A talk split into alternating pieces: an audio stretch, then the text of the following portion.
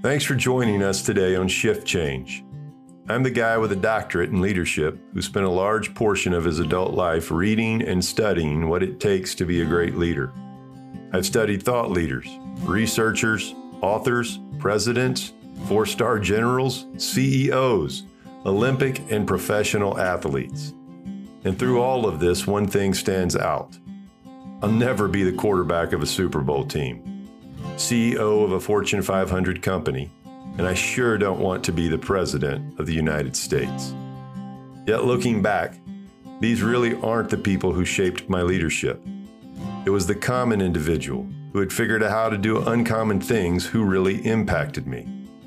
Those are the people we will be talking to on this podcast the individuals that can help all of us hone our skills and better ourselves. The person who is doing something great without all the flair and recognition. Our focus for this podcast is simple the common leader doing the uncommon things.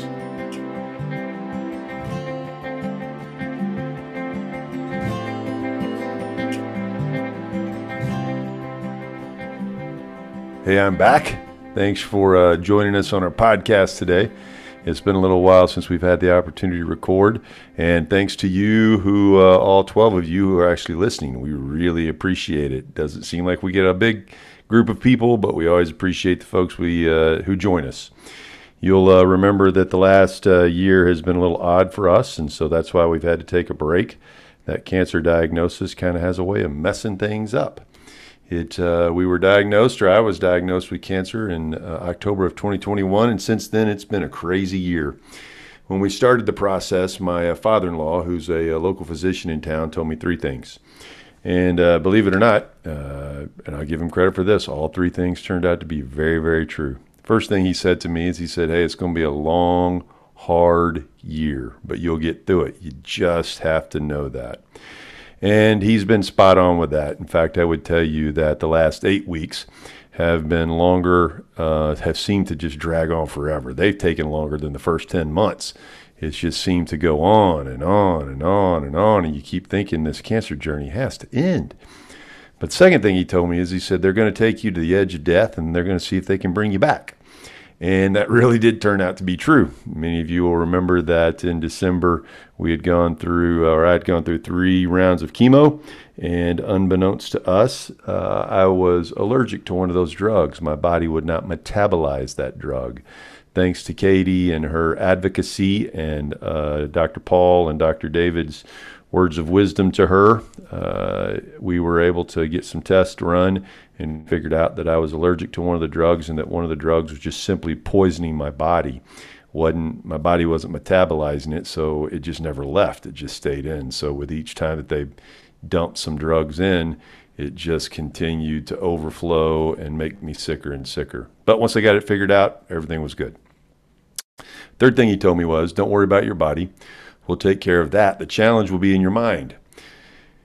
And uh, that really did turn out to be true. I really didn't understand the depth or the significance of that statement when I started the process because I tend to be fairly positive and have a pretty good outlook at life.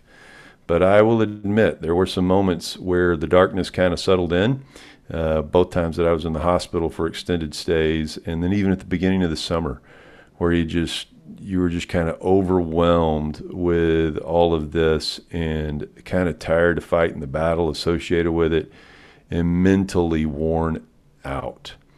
It is that mental piece, that mental component, that really got me thinking about just how important mental health is. In fact, it's uh, in many ways one of the most important things in our lives.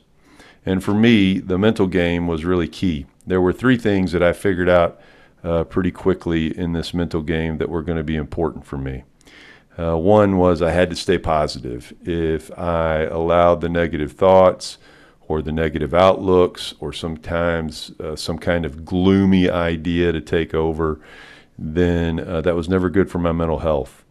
Uh, the second thing that I figured out was that humor was key. So we laughed about everything, made fun of the journey, made fun of the process, um, found ways to kind of laugh about all of it all of the way through and continue to do that, uh, both as a family and friends, and just kind of keep moving through with a smile on our face and waiting for the next uh, thing that happens.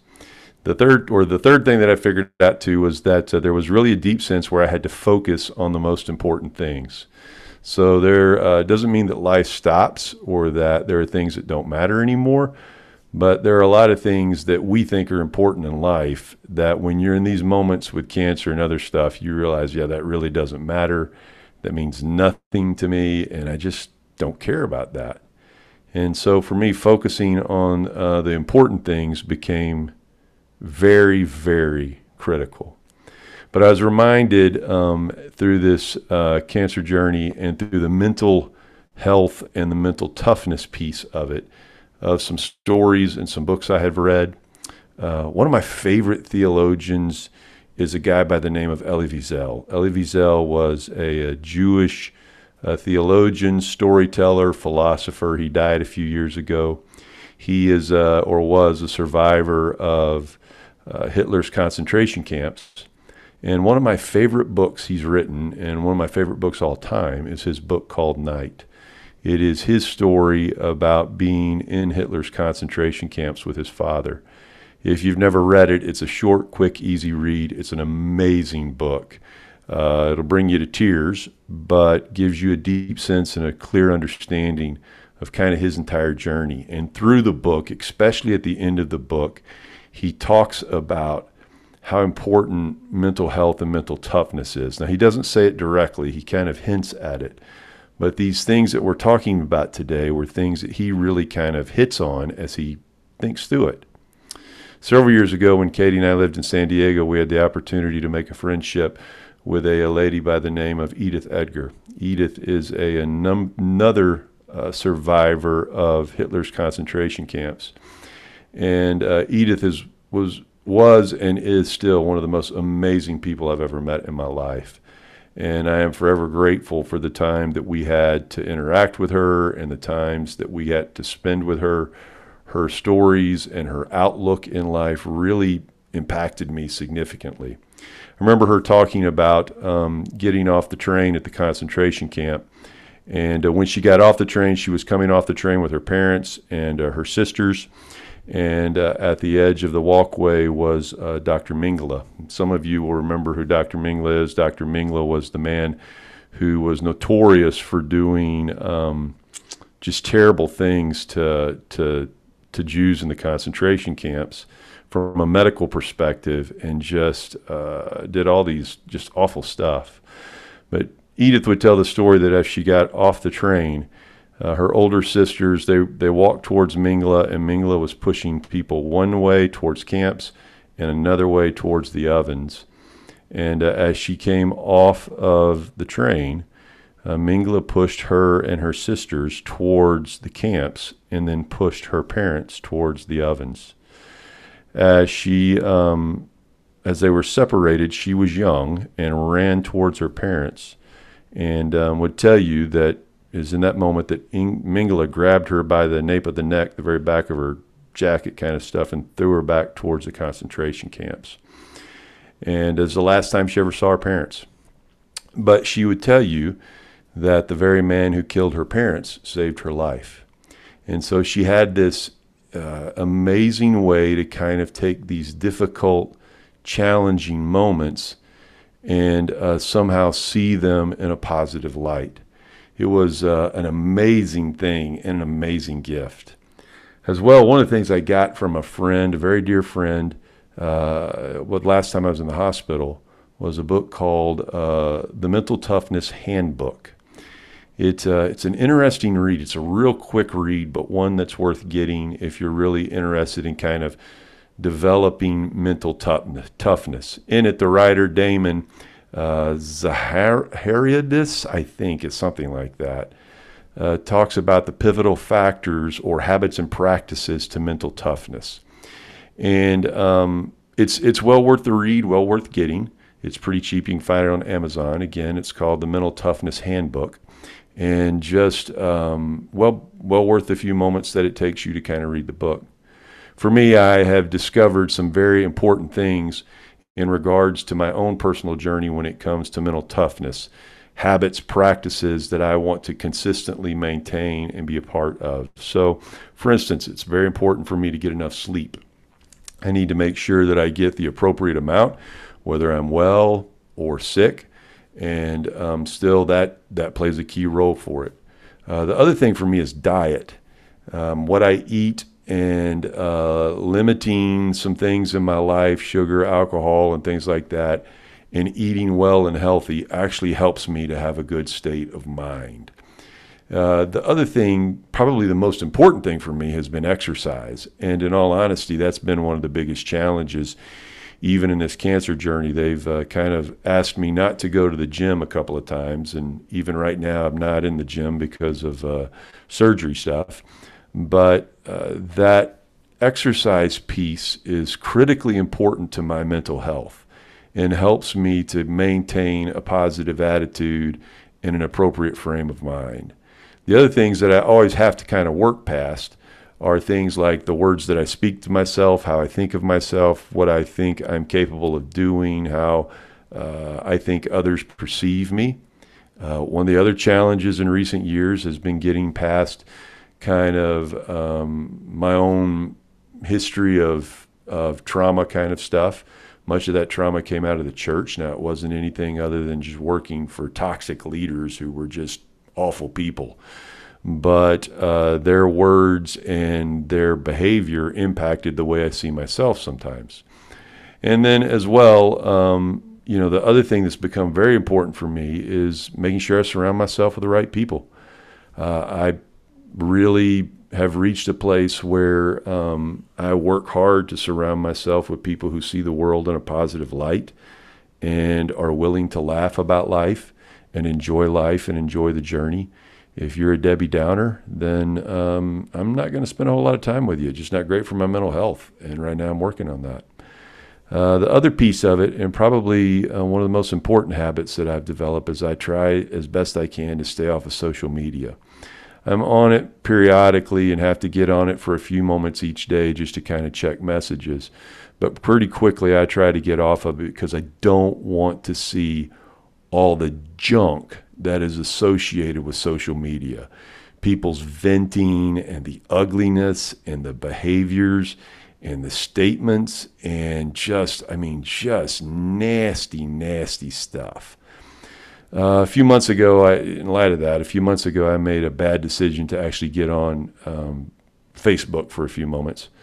And when I did, I came across a, a, gentleman that I know who defines himself or calls himself a Christian evangelical pastor, historian, commentator, best selling author, and the founder of a political nonprofit. Um, he's been ranting uh, on Facebook for for literally for years. And at one point in time, we used to be friends. We're really not friends anymore. Um, I I work hard to kind of avoid his stuff, his antics. But uh, in it that day, I had accidentally read his post um, because I was scrolling through and was stupid enough to stop and read a post where he defined uh, liberals and Democrats as mentally ill. If you read my blog the other day, this is part of what I talked about.